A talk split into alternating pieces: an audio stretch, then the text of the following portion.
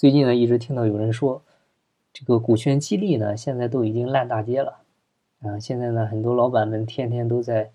空喊口号啊，要给员工，要给这些这个高管、核心层做股权激励，啊，天天喊，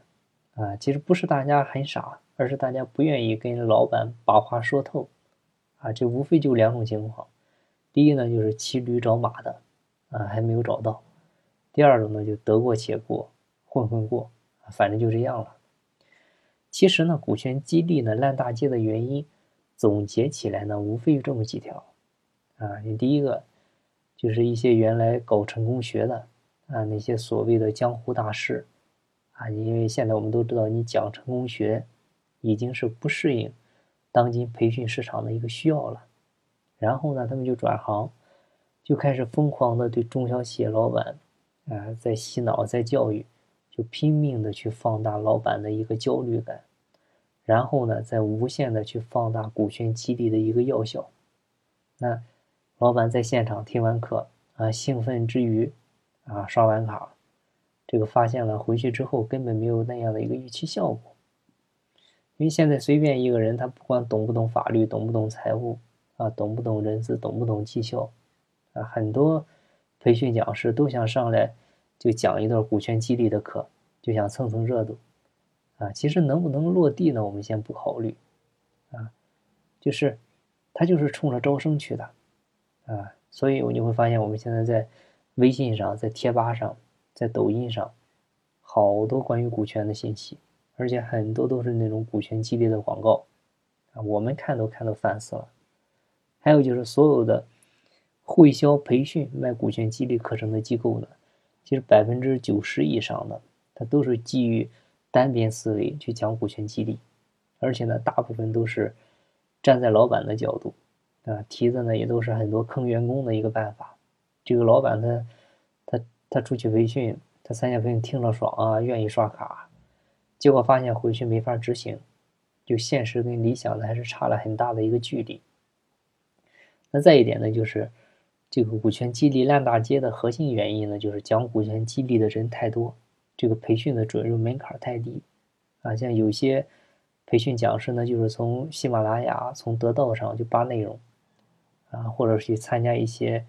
比较优秀的同类机构的一些课程，然后呢，现场录音录像，然后回去就整理出他所谓的啊，整理出一套自己的课件就开始讲了，其实呢，根本是不懂股权。更没有过实际的操作，啊，全靠发展代理商，疯狂打广告的这种招生模式，其实本质上呢还是那帮搞成功学演讲的人群啊，以自己的认知，通过全网营销的方式，过大的去夸大了股权激励的一个普适性，或者说股权激励对于企业问诊的一个药效，啊，他不考虑它的一个真实性和落地性，甚至很多讲师呢。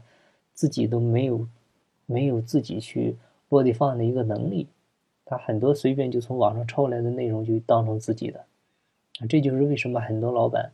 看到了非常有吸引力的文章，看到了讲的非常好的视频的时候，啊，这个时候呢，可能怀着非常期待的心情报了课，发现呢实际讲的很烂，啊，如果呢想要邀请老师做顾问，那个价格又很贵，啊，关键呢是付了一些。高昂的咨询费以后，他没有达到预期的效果，最终没法落地，啊，甚至呢搞得一地鸡毛，啊，于是呢很多人就开始声讨，甚至后悔。你现在去网上搜搜，这些新闻都有啊。其实呢，我们还是要合理的来看待股权激励这个事儿，它不是任何时期、任何企业都要去做的，啊。另外呢，股权激励它是一种长期激励，它，但是呢，它不能。只做长期，你也是需要建立在短期激励的机制下再去进行股权激励啊。如果没有短期激励的机制，就只有长期激励的机制，它也是会出问题的啊。另外呢，股权激励它也不是不是说单独存在的，就是我们做股权做股权，它设立涉猎的那个范围边界啊是多重交叉的，比如跟你的绩效考核、你内部的管理体系、你的战略定位、你的市场营销，它都有关系。如果激励前的诉求不清晰的话，那个后面用的激励工具呢就会出错。那错了之后，效果打折扣不说，甚至还会起到反作用。嗯，但是呢，很多培训师不懂这些啊，他多数呢是以营销和管理为导向就去做了，这个呢其实本身就是一种风险。所以很多企业呢做了股权激励没效果，然后呢就开始抱怨，其实呢是你执行的不对啊。激励呢它不是任何时候任何企业都要去做的，没有做好准备的时候呢，